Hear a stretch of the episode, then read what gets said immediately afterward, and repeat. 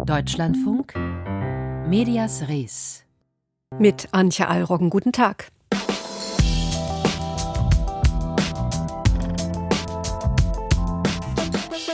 Vielleicht haben Sie es schon gehört. Der ehemalige US-Präsident Donald Trump will wieder zurück auf Facebook und Instagram. Gestern sagte er auf Fox News, seine Wahlkampforganisation verhandle mit Meta-Plattforms über seine mögliche Rückkehr. Ohne Social Media scheinen selbst ausgediente Politiker nicht mehr zurechtzukommen. In Costa Rica ist die dortige Gesundheitsministerin jetzt sogar so weit gegangen und hat fiktive Internetprofile gegen Bezahlung erstellen lassen, um eine kritische Berichterstattung zu überdecken. Mehr dazu gleich. Dass Politik mehr ist als nur das Lenken staatlicher Belange, das wissen auch zwei ältere britische Männer, die gemeinsam den meistgehörten Podcast in Großbritannien produzieren. Doch zunächst geht es um den RBB und um Geld. Eine missliche Kombination, das wissen wir seit dem vergangenen Jahr. 1,4 Millionen Euro, das ist die Zahl, die bei dem Potsdamer Sender aktuell die Runde macht. Geld, das der RBB im Zuge des Schlesinger Skandals für Rechtsberatung ausgegeben haben soll. Zu diesem Ergebnis kommt zumindest eine Recherche einer RBB-Journalistin. Und das ist auch der Grund, warum der Rundfunkrat für morgen eine Sondersitzung beantragt hat, die auch stattfinden soll. Verhandelt werden soll dort dann die Frage, warum zumindest diesem Papier zufolge so eklatant hohe Anwaltskosten anfielen. Sprechen möchte ich darüber jetzt mit unserem Brandenburg-Korrespondenten Christoph Richter, der die Vorgänge um den RBB und dessen umstrittene Ex-Intendantin Schlesinger beobachtet für uns. Christoph, 1,4 Millionen Euro. Wie sicher ist diese Zahl, beziehungsweise gibt es eine Bestätigung durch den RBB?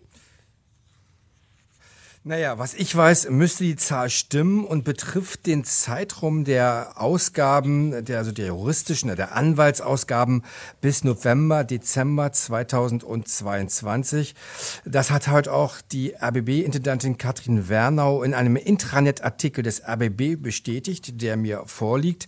Etwa eine Million Euro sind äh, für die Kanzlei Lutz und Abel veranschlagt, also ausgegeben worden. Gemeint ist da der Zeitraum bis Ende November 2022.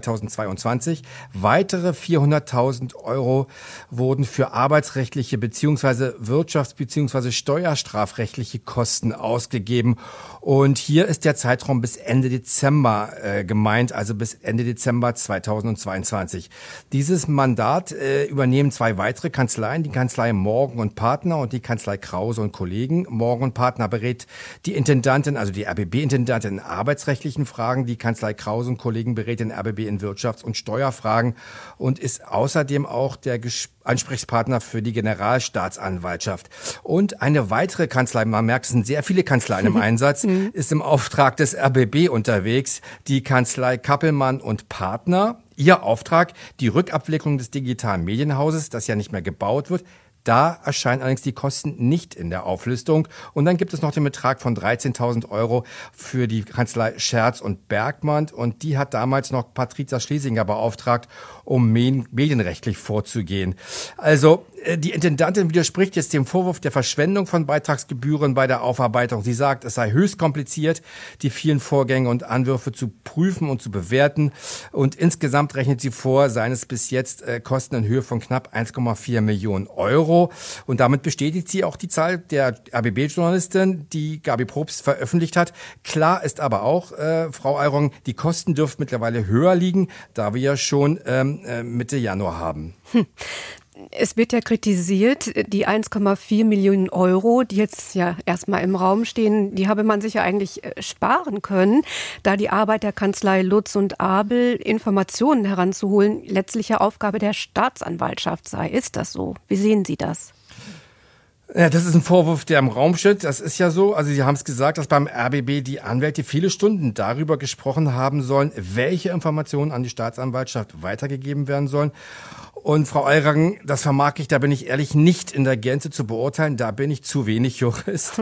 ähm, es geht um die Frage, ob die beauftragten Journalisten des RBB Aufgaben der Staatsanwaltschaft übernommen haben. So hat es ja der Berliner Rechtswissenschaftler Martin Heger von der Humboldt-Universität in einem RBB-Beitrag ja gesagt und dort auch die Vermutung geäußert, dass die Gefahr bestünde, dass durch die Vorauswahl des Materials, das ähm, an die Staatsanwaltschaften weitergegeben wurde, durch die Anwälte eine gewisse Schlagseite bekäme, weil sie eben dann auch vorgefiltert seien. Also das kann man nicht endgültig jetzt beurteilen. Das wird sicher auch morgen eines der Themen ähm, auf der außerplanmäßigen RBB-Rundfunkratssitzung äh, sein. Ja, der Hauptausschuss des Landtages Brandenburg, der hat ja deutliche Kritik am bisherigen Vorgehen des Senders geäußert. Was genau stört die Landtagsabgeordneten denn? Naja, die Abgeordneten gestern haben sich ziemlich konsterniert, äh, fassungslos gezeigt über die hohen Anwaltskosten. Und man moniert, dass erst nachdem die RBB-Rechercheabteilung die Anwaltskosten genannt hat, dass erst dann die RBB-Intendantin die Zahlen nennt. Mhm. Und da hätte man sich, wie es heißt, ein proaktives Vorgehen erwartet. Jetzt wartet man die außerordentliche Sitzung des Rundfunkrats ab. Ja, und was genau wird morgen da passieren auf der Rundfunkratssitzung? Haben Sie da einen Überblick? Naja, klar, es geht natürlich über, äh, um die Anwaltskosten. Und es wird aber auch darum gehen, wann mit einem Endbericht der Hamburger Kanzlei Lutz und Abel zu rechnen ist. Die Forderung wird ja jetzt schon deutlich und klar formuliert im Hintergrund. Man will den Bericht am 28. Februar haben, denn dann endet auch die vierjährige Amtszeit des aktuellen Rundfunkrats. Und der will natürlich in seiner Amtszeit noch den Schlussbericht in den Händen haben und will natürlich auch den Druck aufbauen. Ja, wenn man sich nämlich im Hintergrund umhört, hört man doch schon Kritik am Arbeitstempo der Kanzlei Lutz und Abel. Und da fallen dann schon mal so Worte wie, das sei ein Fass ohne Boden. Und damit das nicht weiter, ausfasert, soll so die Forderung der Endbericht am 28. Februar vorgelegt werden. Warten wir es ab. Der RBB gerät aufgrund hoher Anwaltskosten erneut in Erklärungsnot. Unser Landeskorrespondent Christoph Richter gab Auskunft dazu. Vielen Dank.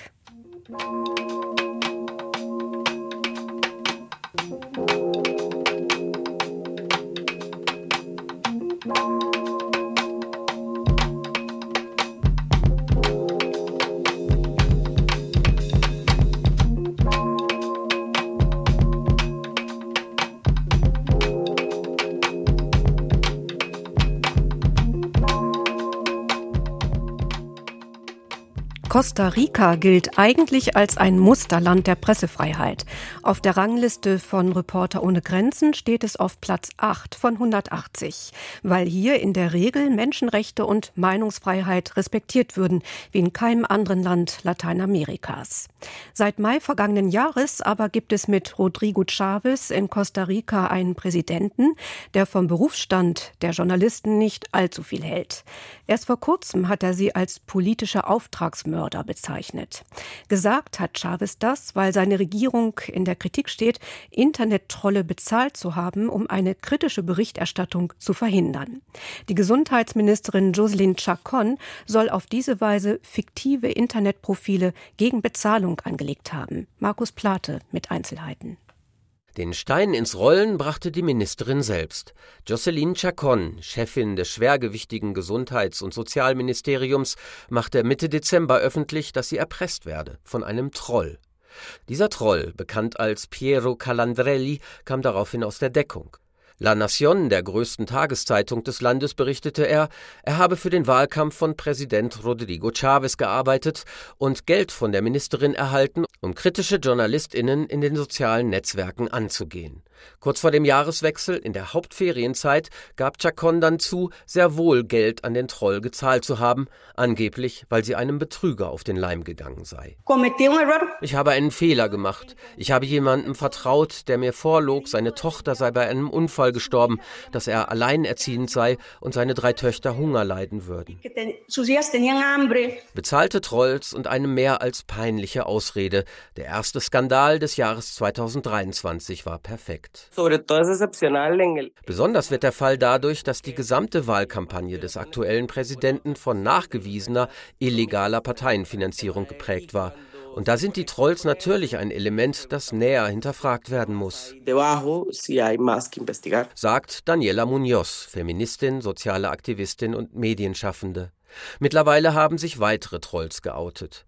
Und bezahlte Trolls, also Personen, die im Auftrag zum Beispiel von Unternehmen, Parteien oder Regierungen Falschmeldungen verbreiten, gibt es auch in Costa Rica schon länger, wie der Journalist Joaquín Tapia betont. Desde la campaña de Johnny Araya Schon der ehemalige Präsidentschaftskandidat Johnny Araya hatte ein Budget für Trolls, um die öffentliche Meinung zu manipulieren. Auch im Wahlkampf wurden Trolls offenbar massiv eingesetzt. Die Regierung von Präsident Rodrigo Chávez, erst seit Mitte Mai letzten Jahres im Amt, fährt einen aggressiv populistischen Kurs. Gewonnen hatte der ehemalige Weltbankfunktionär die Wahlen als Quereinsteiger und als Kandidat einer erst 2018 gegründeten Sozialdemokratischen Partei mit einer gewaltigen und teuren Kampagne, deren Finanzierung heute die Staatsanwaltschaft und einen parlamentarischen Untersuchungsausschuss interessiert. Doch ob Trolls oder Parteispenden, der Präsident stellt sich vor seine Gesundheitsministerin, greift die Presse stattdessen frontal an, bezeichnet sie als Sicarios, so werden in Lateinamerika Auftragsmörder genannt. Son. Es gibt Journalisten, die sind politische Sicarios, Leute, die die Ministerin völlig ohne Grund attackieren. Politischer Rufmord ist seit langem ein Instrument einiger Medien in Costa Rica und in der ganzen Welt. Y en el mundo entero. Bei dieser Angriffsstrategie spielen die Trolls dann wieder eine maßgebliche Rolle.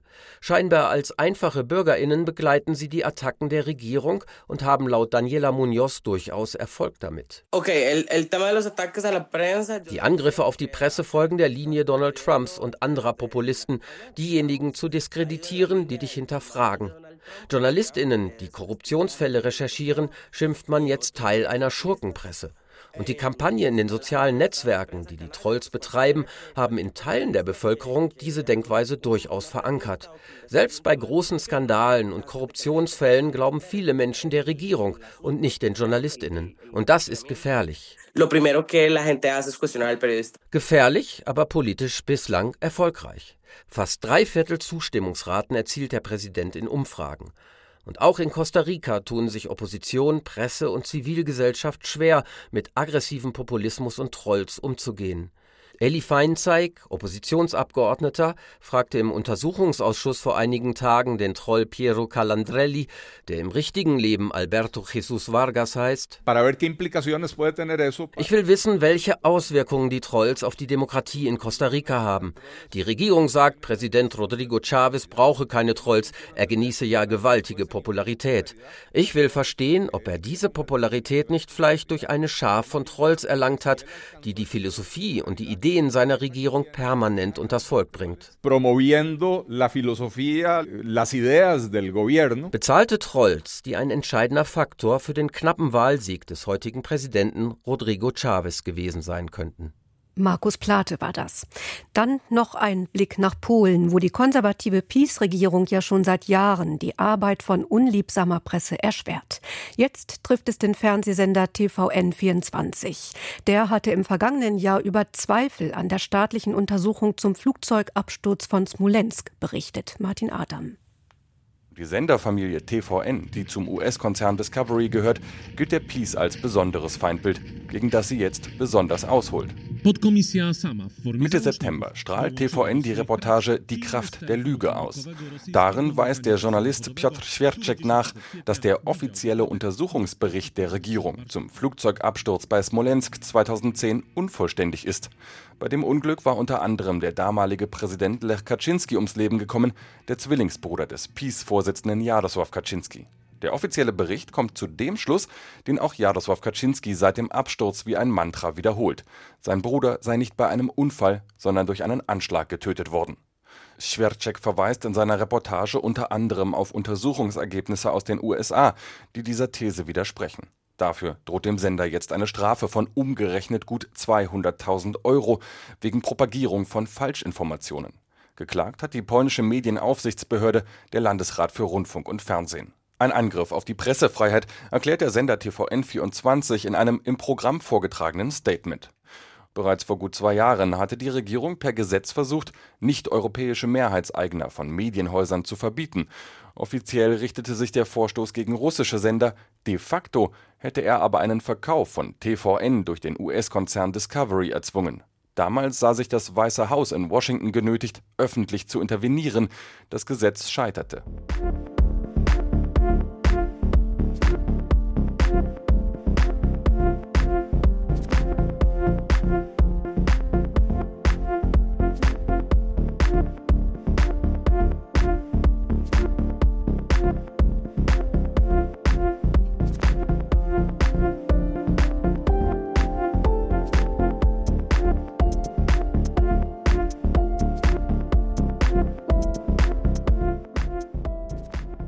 Zwei ältere Männer, die miteinander reden und streiten.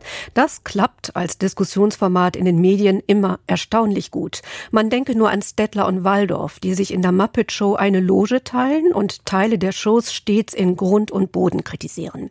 Auch der derzeitige Podcast Nummer eins in Großbritannien arbeitet nach diesem Erfolgsrezept.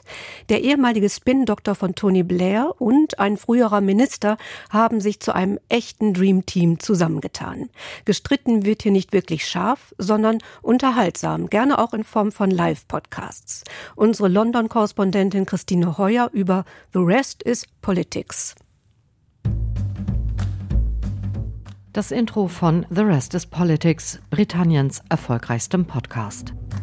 Hello, welcome to another episode of The Rest is Politics with me, Alistair Campbell. And with me, Rory Stewart. Die beiden kennt im Königreich jeder.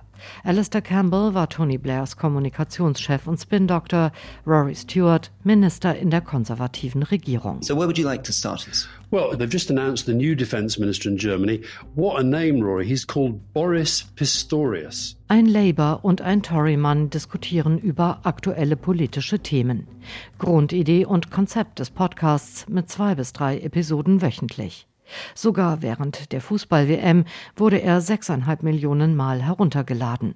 Zu einem Live-Podcast in der Royal Albert Hall sind 5500 Zuschauer gekommen. Dabei hatte Campbell gar keine Lust, als die Produktionsfirma von Ex-Fußballer Gary Lineker erstmals bei ihm anklopfte. And I said, well, hmm, I don't really like Tories. Sie überzeugten ihn schließlich und schlugen Boris Johnsons Ex-Berater Dominic Cummings als Gegenspieler vor. Das, scherzt Rory Stewart beim Live-Podcast, hätte anderthalb Folgen lang gehalten. Dann, bestätigt Campbell, wäre Gewalt ausgebrochen. Their suggestion was me and Dominic Cummings. So it would have been really great for one and a half episodes. Yeah, and then, and then there would have been. Cummings war Spiritus Rector der Vote Leave-Kampagne. Stewart und Campbell kämpften leidenschaftlich gegen den Brexit und verloren darüber beide ihr Parteibuch. Sie funktionieren gut als seltsames Paar. Der eine ist 65, der andere gerade 50 geworden. Der eine von Haus aus Journalist, der andere Diplomat. Der eine hat Tony Blair geholfen, Premierminister zu werden, der andere ist allein durch Afghanistan gewandert und hat darüber einen Bestseller geschrieben. Beide kommentieren Politik, haben aber auch selbst welche gemacht. Sie kennen die Politiker, über die sie reden, persönlich und wissen, wie es hinter den Kulissen zugeht. Johnson got in my head for a bit. He was your boss. He was my boss. So yeah. what was that like?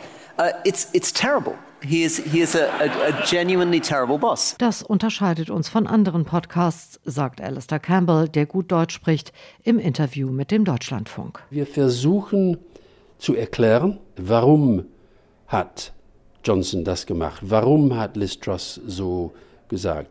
Was kennen wir von unserer Erfahrung in der Politik? Wie können wir Leute helfen zu verstehen, was passiert? Sehr, sehr simple. The Rest is Politics ist ein hörenswerter Spagat. Immer erhellend, oft lustig, überwiegend respektvoll.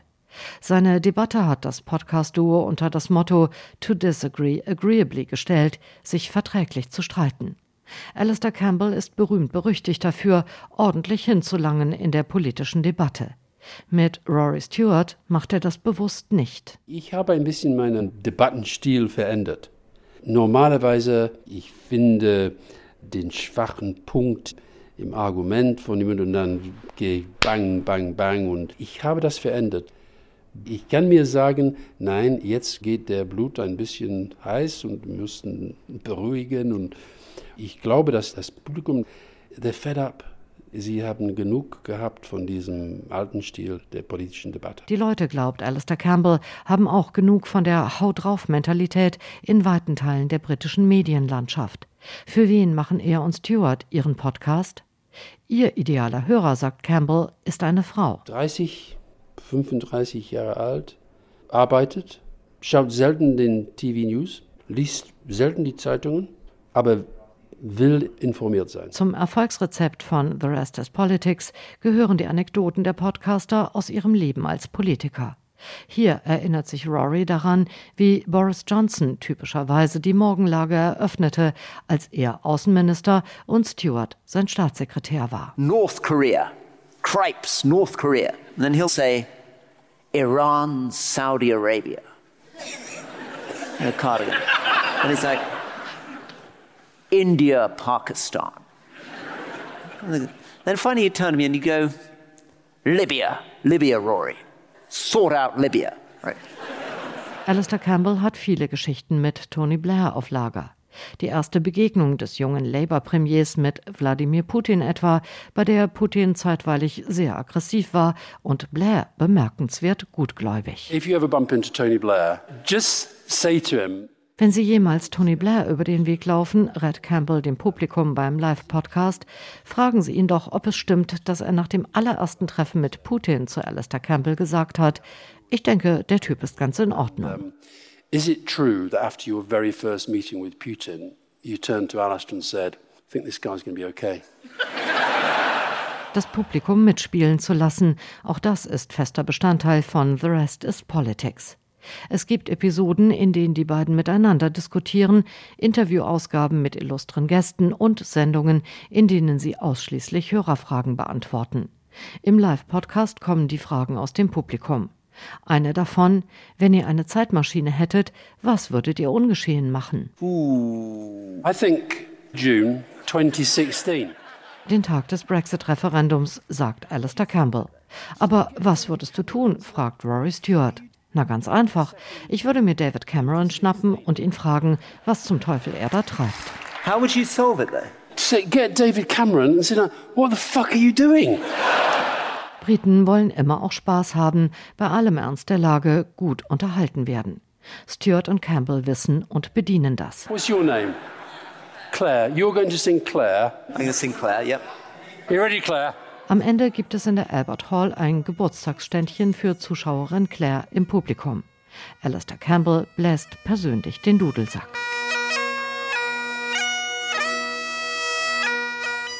The Rest is Politics. Christina Heuer über den meistgehörten Podcast in Großbritannien. Medias Res. Die Schlagzeile von morgen. Ja, liebe Grüße aus dem Halbert Waren in der Mecklenburgischen Seenplatte. Mein Name ist Ingmar Nehls. Ich bin Chefreporter bei der Müritz-Zeitung des Nordkuriers. Wir beschäftigen uns morgen mit der Geothermie in Waren-Müritz und gehen der Frage nach, ob die Zukunft der Wärmeversorgung tief im Berg liegt.